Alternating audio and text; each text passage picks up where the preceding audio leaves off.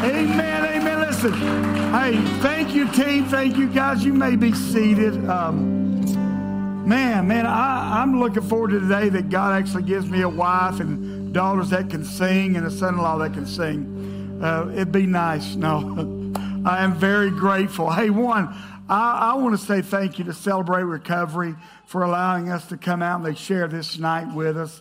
Uh, thank you guys. And, and, I'm beginning to think this is the only way I'm ever going to get to teach at Celebrate Recovery is if I, I have a service. So, uh, but man, thank you guys. Uh, we've got a lot to be thankful for. Amen. Amen. Amen. Hey, hey, uh, I am, I'm so thankful, man, that God has blessed me. God, God has blessed me with an incredible family. I, am thankful for my beautiful wife uh, that God has given me, which I punted way out of my, come on, out of my league, out of my range. Uh, I'm thankful for my kids. Uh, I'm thankful that my two of my daughters, my son-in-law, are able to be here tonight. I'm thankful for my grandkids. Uh, man, even on the crazy days, I'm thankful for my grandkids. I'm, I'm thankful for staff, leadership, for the people that surround me in this church. I'm thankful for the people, the crazy ones that call WBCC home. Thank you, man. Hey, hey, Ben, you, you got a mic there. Anybody else think you got one thing you say, I'm thankful for this? Come on, where are you at? Where are you at? Somebody just tell me what you're thankful for. Look, look about who said that? God. What right here? Hey, get this guy right here. He's got his hand raised. What, what you got to be thankful for? Now, they, they say this is dangerous to do, so we're going to hope it's not. I'm grateful for my health and my family. Come on, come on. Anybody else? Right over here. Eddie's got right here. This lady right here, and then we'll go to Eddie. I'm thankful just to be here today. Amen. Amen. Oh, look, we got firecracker right there. I'm thankful for my recovery and just to be alive. Come on, come on. Amen, amen. I'm going to run. I'm going to run. I'm just thankful God didn't leave me where I found him at. Where yeah, there you go. Hey, right back there. Little Corbin. Corbin's got some Corbin. This better be good. This scares me right here. Family and Christmas. Woo! Amen. We got one, one more, one more. Who, has got it? Who's got it? Right here. Right. Oh, we got. Do we have somebody in the back? Well, we'll give Gene one. Um, I'm thankful for my recovery and the two people that are sitting right here with me.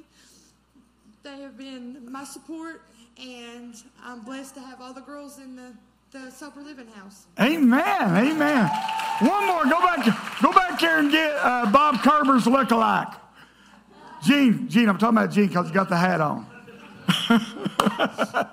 I'm thankful that God delivered me from a 30 plus year alcohol addiction. Wow. That was destroying me and my family. I'm thankful for this church and I'm thankful for God's grace. Amen. Amen. Uh, I, am thankful to have my brother Stephen, his entire family with us here tonight. Yeah, absolutely, man. You, you know what else I'm thankful for? That God chose women to give birth and not men. I'm thankful. Come on, man. I'm thankful.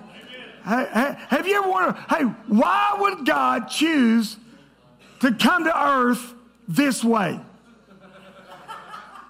Think about it. I mean, have you ever been in a birthing room? Come on now. Uh, uh, if you can, I will tell you from experience, it is one of the most miraculous, amazing, yet scariest things you will ever be part of. It's crazy. Uh, uh see, maybe you were from that era where, where you waited outside and then the, the, doctor, as soon as the baby was born, the doctor would come out, uh, sir, uh, you're the proud parent of a baby, boy, girl, whatever. And then you handed out cigars and everybody had a great time. I'm not from that era. I'm from the era where they tell you, they invite you, come out of the locker room, come onto the playing field, get right down there in the end zone. That's the era I'm from where they invite you to take part of the birthing process. Now, with Kennedy here, it, uh, I, her, Denise and her best friend Jan were eating at, at a Cracker Barrel when Denise's water broke. So I get a call, hey, we're on the way to the do- hospital right away. We got there, and within a span of eight to 10 hours, Kennedy was born. Kennedy was born via C section. But when Sheridan was born, it raised my level of experience to a whole nother level. I'm down there in the end zone. In the, I'm trying to make it PG friendly. I'm in the end zone waiting for the ball to be thrown to me. When out, come out of my beautiful wife comes this fat, sumo looking baby with white stuff all over her. And I looked at the doctor, I said, She's not done. Put her back in there. Let's go, let's go some more. But as I was thinking about all this, I began to wonder, man, why, why would God choose to come to earth that way? That way. And if you're, in case you still don't have the picture of what it's like for a birthing to take place, I've got a short video I want to show you. I'm just joking. I'm just joking. so, yes, exactly. Uh, but don't say, how many moms or dads we got in here? Come on. You, now, now, let me ask you. How, how many know this? Uh, it does not matter how much preparation you make for that baby, something's going to go wrong. Something's going to go wrong. That's my grandbaby.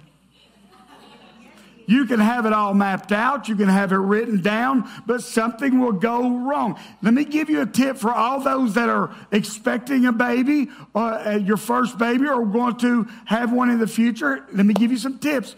Write down those plans. Make those plans. Have you a strategy and then take whatever you wrote them down on, wad them up, and throw it in the garbage because something is going to go wrong. It never goes as planned. Is ever. See, what does that have to do with Christmas? I'm glad you asked. What we just talked about, a woman giving birth to baby. That was not how Israel had envisioned their Messiah coming. Anybody see ever see the movie Gladiator? Russell Crowe, you see the movie? Uh, uh, that's how they envision their Messiah coming. You, you know that scene where you, you've got uh, Maximus and he's out there on the, uh, in, the uh, gladiator arena, and then the foe, the enemy, comes down. He says, he says, "My name is Maximus Decimus Meridius, commanders of the," and he goes through all this thing, and you're like, "Yeah, yeah." Well, that's what they expected the Messiah to show up like. My name is Jesus, Messiah the Christ. The Word of God made flesh, commander of our armies of heaven, Son of the Most High God, and I will deliver my people. That's kind of how, that's what they were looking for. Not a baby. And that, wouldn't that not have been awesome? Messiah showed up slinging a sword, saying something like, I came to chew bubble gum and kick butt, and I'm all out of bubble gum. I mean, that would have been, that's, you know, but a baby? A baby. When you read Luke 2, it seems like God does things backwards from what we think would work, don't he? I mean, when you look at, uh, read Luke 2, the Chris story, and you look at the characters, the main characters in it, you've got Joseph, this blue collar, average Joe, literally, Nothing special about him. He's engaged to marry this young teenage girl who's now pregnant, and Joseph ain't the baby daddy. You've got this going on. There, there was a song out, uh, that came out a few years ago that said, This is such a strange way to save the world. That's what I think. What a strange way to save the world. And then, well, why would God choose to come to earth, take on human flesh? Why would God choose this blue collar, average guy named Joe? Why would he then choose to impregnate Joseph's soon to be wife Mary and then choose to have this baby born in Bethlehem? That's about like God being born in 10 Mile. There was nothing great about Bethlehem. Then they go to Bethlehem. Of course, there's no place in the, uh, no place for them to stay. They end up uh, what we like to think of as a modern day nativity, a barn looking thing. It wasn't. It was a cave where animals lived, and there was no uh, crib or anything like that. So they have to empty out a trough where the animals normally eat just to lay baby Jesus, God, there. And then, and then I hate, I'm, I'm going to burst a lot of you your Christmas nativity bubbles right now. Contrary to popular belief, the Magi weren't even there that night. If you read your Bible, they don't even show up for somewhere around two years after the baby's been born, which makes it even more of a miracle to me. Think about it. The Magi show up to a toddler's house to worship him. Have you ever met a toddler? A two year old. And they show up to worship him. Everything about this story is crazy to me. Why did God choose to come into this wor- our world this way? In Isaiah, uh, Kennedy was actually going to read this scripture. I said, "Oh, that's my main scripture for the night," so she didn't read it. Uh, so, but Isaiah, there's a prophecy given about the coming Messiah that I think lays out the reason he chose to come this way. Isaiah 9 6. For unto us a child is born, to us a son is given and the government will be upon his shoulders, and he will be called Wonderful, Counselor, Mighty God, Everlasting Father, Prince of Peace. There's one of those descriptions that really stick out to me. I hear Wonderful Counselor, man, that's great. Prince of Peace, that's great. Mighty God. The one that really sticks out to me is when he said he will be an everlasting Father. Father. In that moment, Jesus gets revealed as Father. Father. Just the word Father evokes a lot of images and emotions for people. Some good.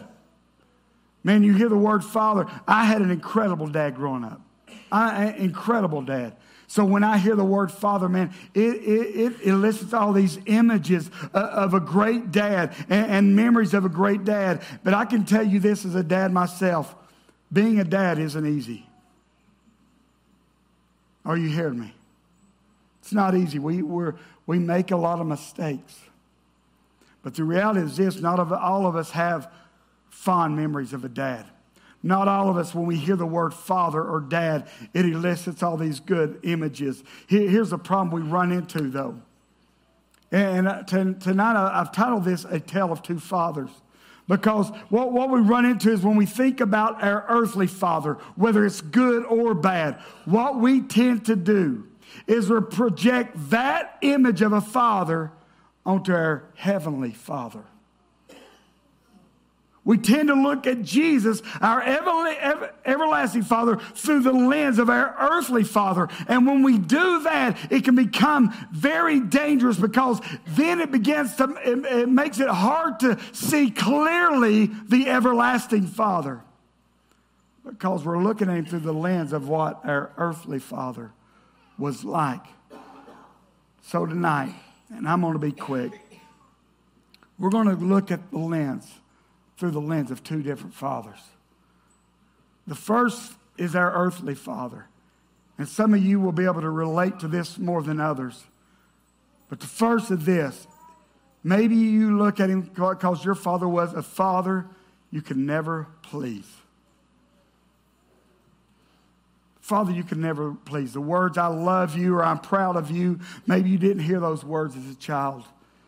And it became something like a treasure that you would, you, you would try to do stuff to earn those words, just to be noticed, just to be accepted. You wanted to feel that affirmation, but it wasn't there. Um, any, anybody, there was a show that came on a few years ago. Uh, Dwayne The Rock Johnson was the host of it. It was called Wake Up Call.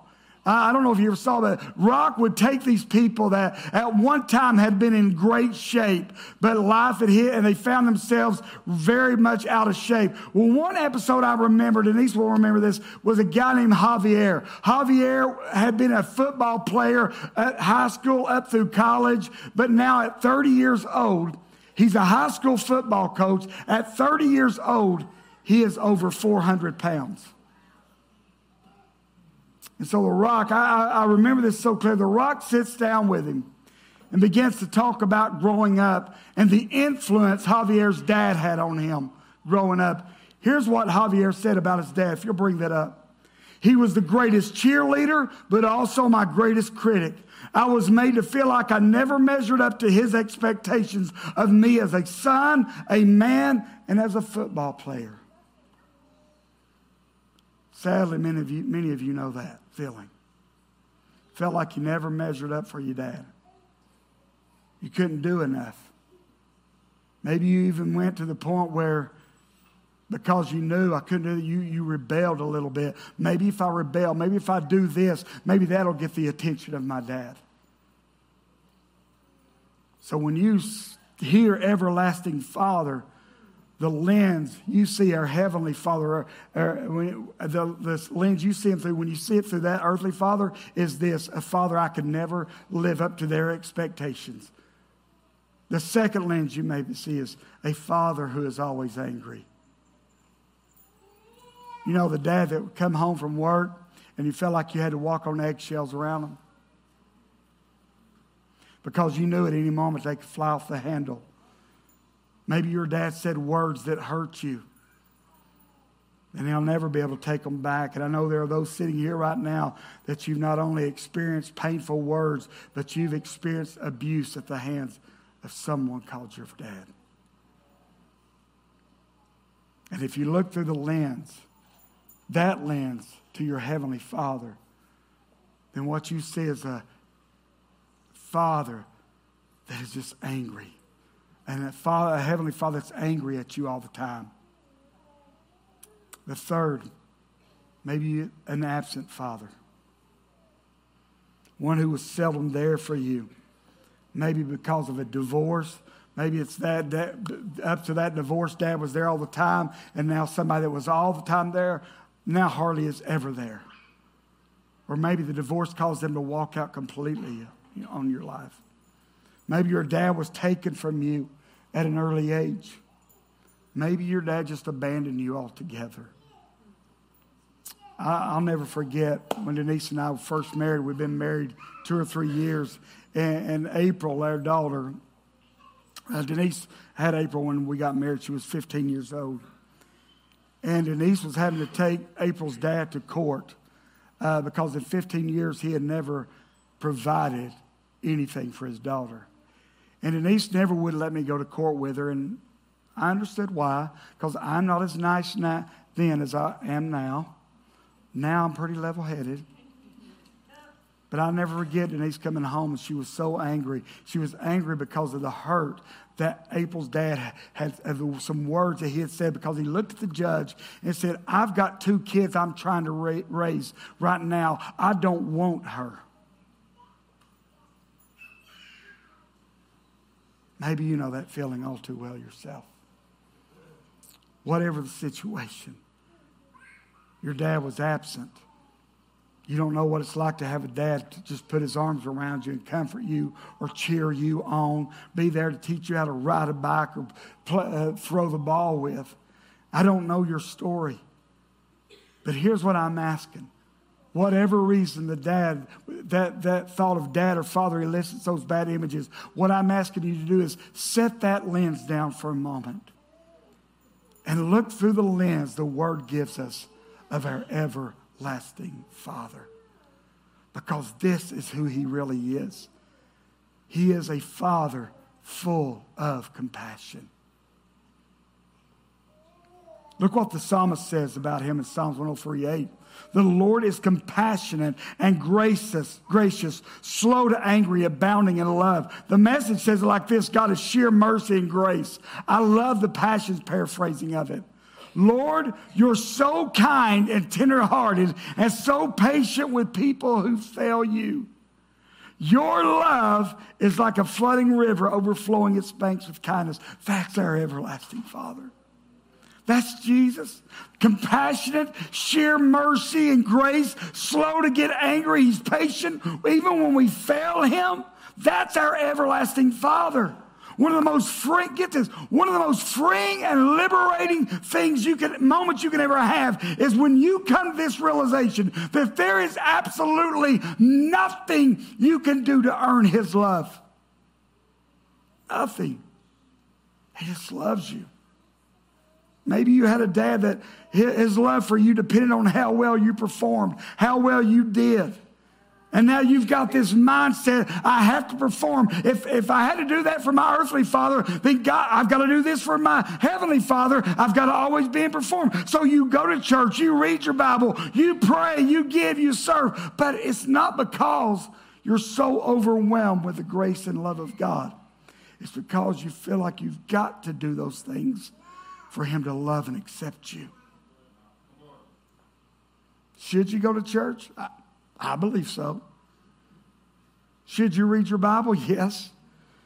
Should, should you pray? Yes. Should you give? Yes. But whether you do those things or not, those things do not determine His love for you. He is compassionate, full of mercy and grace. He is patient with us. This is our everlasting Father. Look what Jesus said in Matthew 11 28.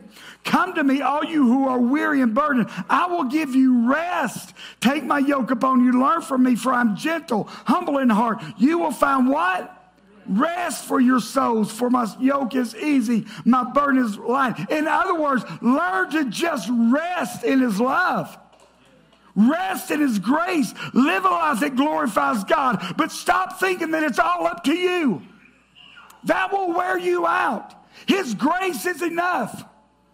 I'm telling you, through your relationship with Christ, He accepts you, and there's nothing we can do. God cannot love you any more or any less than He does right now. Our everlasting Father is full of compassion. Secondly, He is a Father who really cares about you. Let me remind you, or maybe for some of you hearing this for the first time, what God says about you. This is what our everlasting Father, the one that came, that was prophesied would come, this is what he says about you in Jeremiah 29 11. For I know the plans I have for you, declares the Lord. Plans to prosper you, not to harm you. And here's my favorite plans to give you hope and a future.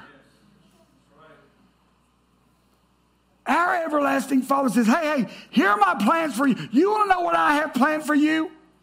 I want you to give, I want to give you hope and a future. I think a lot of times that God wants a hope and a future for us more than we want it.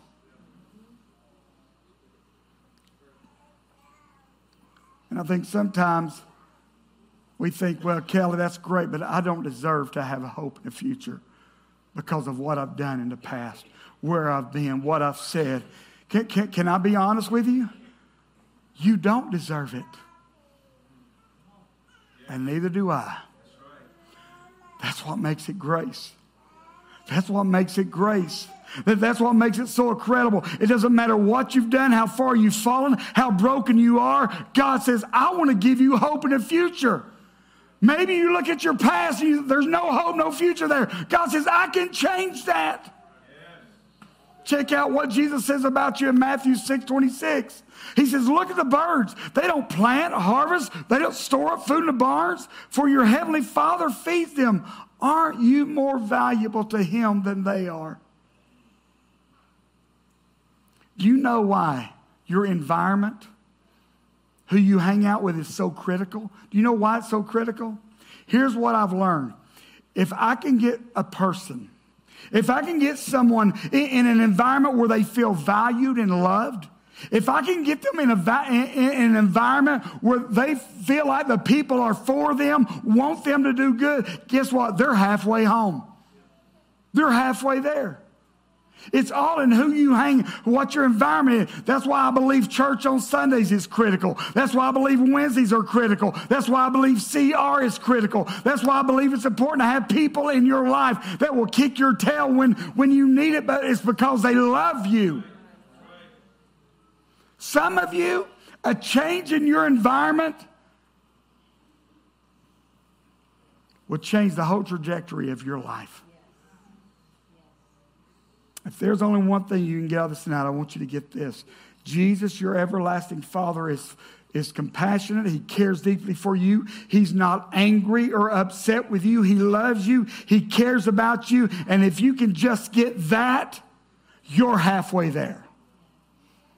And finally, He is a Father who is always there. Listen to me. You never come to church again. You never read your Bible again. You never pray again. You completely go off the rails and relapse. Even if you do everything possible wrong, He is always there. He says this in Hebrews 13 5. I will never leave you, never.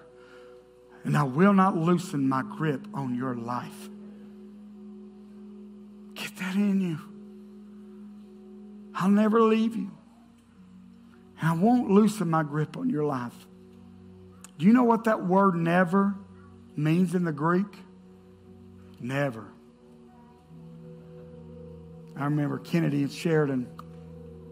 One Christmas, I bought Sheridan this, I mean, Kennedy, this little four wheeler. It's like an 80 uh, little four, and, and after they'd had a while, we had this trail because we used to, uh, me and my brother Stephen used to really be into, into uh, trail bikes, and we, we, we had this whole trail going all over his property.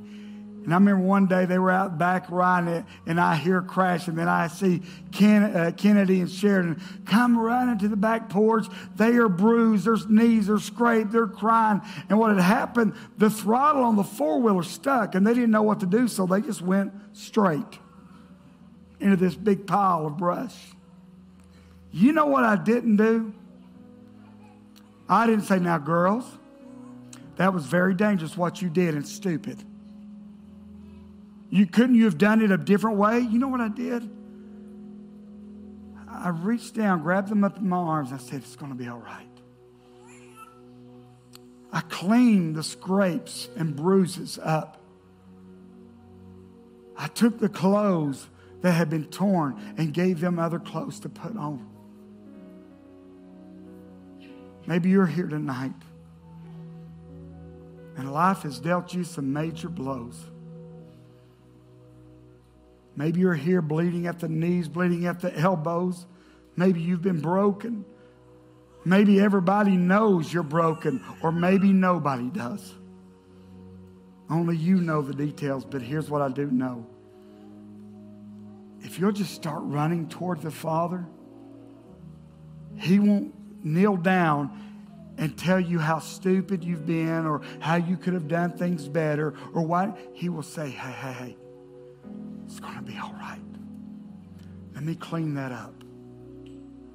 Let me wash that off. Let me give you something new to wear. That's our everlasting Father. 1 John 3 1 says, Look with wonder at the depth of the Father's marvelous love that He has lavished on us. He has called us and made us his very own beloved children. Why? Because that's who your everlasting Father is. I know some of you, when you hear the word dad or father, it doesn't bring up good images or memories. But I'm here to tell you replace that with who the Bible says your everlasting Father is. Here we are as my grandkids in Memphis, and these we are two sleeps away from Christmas. And we celebrate the birth of Jesus, but we don't just celebrate the baby wrapped in swaddling clothes. When we celebrate Christmas, what we're doing is celebrating that in that moment in history, when God invaded our world and He took on flesh and blood through Jesus, and He began this journey from the manger to the cross. Where he would eventually die for every one of your sins, every one of my sins. He would eventually die for the mess you've made, for the mess I've made, for your brokenness and my brokenness. He loves you. I want to close out with a song. Thank you, Bob. Are we in B? Thank you, Bob.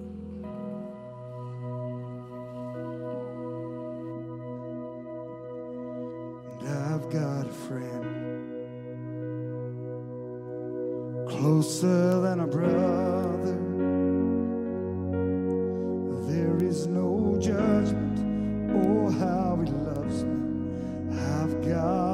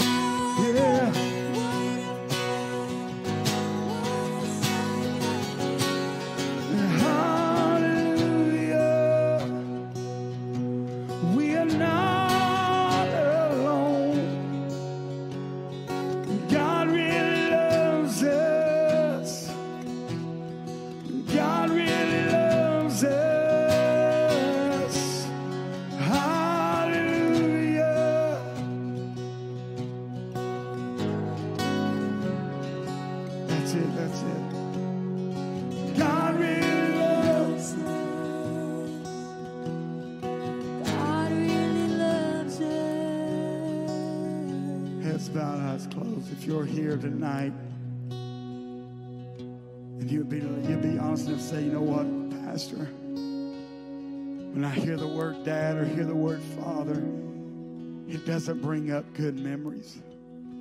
It doesn't bring up pleasant memories. Maybe you just maybe you're here and you'd even say, you know, it wasn't just physical abuse or verbal abuse. My father used me in ways he should never have. That's your earthly. I'm telling you, your heavenly Father says, Come, come, come to me. But maybe it doesn't bring up those good memories. Tonight, man, you want to feel the embrace of a heavenly, everlasting Father. If that's you, just raise your hand. And I want to pray with you. Yes, yeah, yeah, yeah. Absolutely, yeah. Yeah, absolutely. Oh, yeah, all over the place. All over the place. All right, you can put your hands down. Here's what I'm going to ask. I know this is a big ask. Let's keep those lights where they're at. I know this is going to be a big ask. If you raise your hand, because I want our prayer team to come up. And I, what I want you to do, prayer team, I just want you to, if they're open to letting you hug them, I want you to say, hey, this is from the Father. And just begin to pray over them. You raise your hand. I want you to step out and come up right now. Come on. Come on. We need some ladies. We need some ladies to pray. Pansy, would you mind coming over here and helping us over here? Tiffany, come on up. Men, right over here. Yeah. Come on up, men. Bob, will you mind going there? Tyler can carry them. Will you come down here and help them pray? Barbara Harris, come on down and help us pray, man. We've got ladies up here that need, need prayer.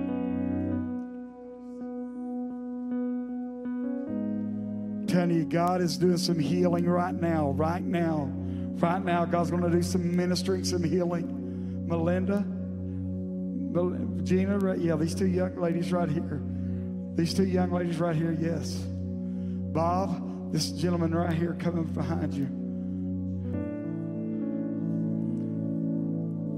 I'm telling you, God is doing some healing right now. This this, this is from your father. He's saying, I love you. I, I, I, don't care what you've done. I don't care how far you've wandered off. What matters is this moment right now. And I want you to feel the embrace of, a, of an everlasting Father that's telling you, you are good enough. You don't have to perform. You are good enough. And allow His love to change you. Come on, Kennedy Tyler. Jesus. So rock goodbye,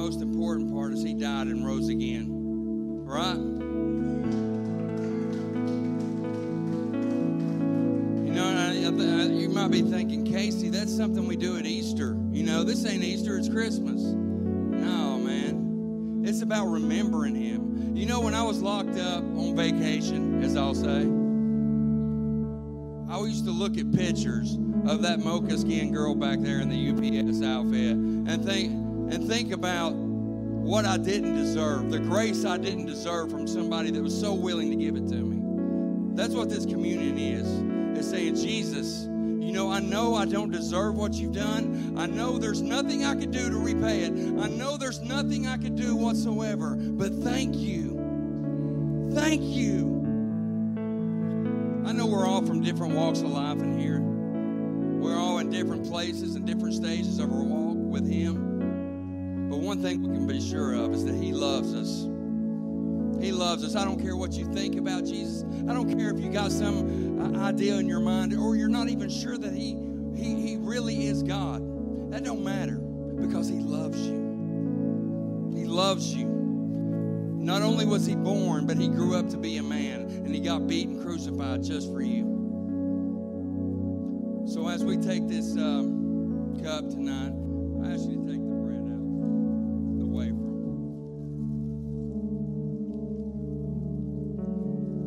And I just think about what he did for me on the cross.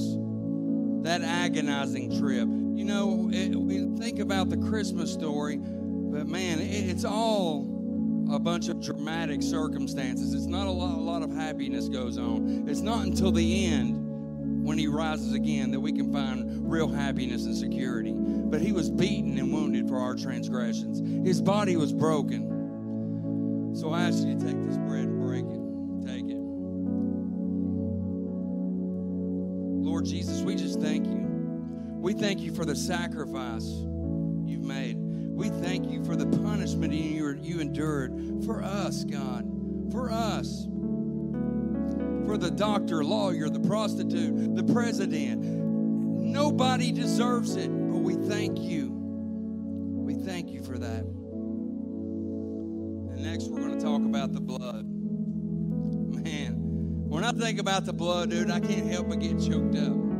I can't help but get choked up. Those of y'all, y'all knew me a few years ago know why I can't help but get choked up because Jesus radically changed my life.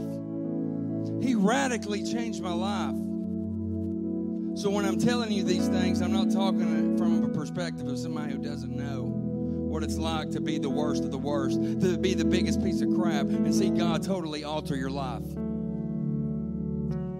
But this blood right here that was spilled for you on, on Calvary, this is what it's about, guys. This is what it's about, ladies. And He did that for you. And here's what I want tonight there's a lot of people that might not be in the best situations, might be going through something, but here's what I want you to know that he shed his blood for you. He shed his blood for you. You might not be able to get to see your kid this Christmas, but he shed his blood for you. Here's what you can be sure of. This can be a memory of uh, the first best Christmas you've had for the rest of your life. It can be a memory you look back on and say, God, I, th- that's where it all started. That's where it all started. So as we take this tonight, we're just going to thank you for his sacrifice.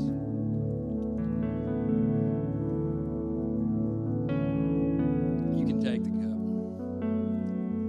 Lord Jesus, we thank you, God, that somebody like me can get on stage and and just talk to your people, talk to your children. That uh, you you don't lock we don't lock eyes with somebody doesn't matter to the heart of God.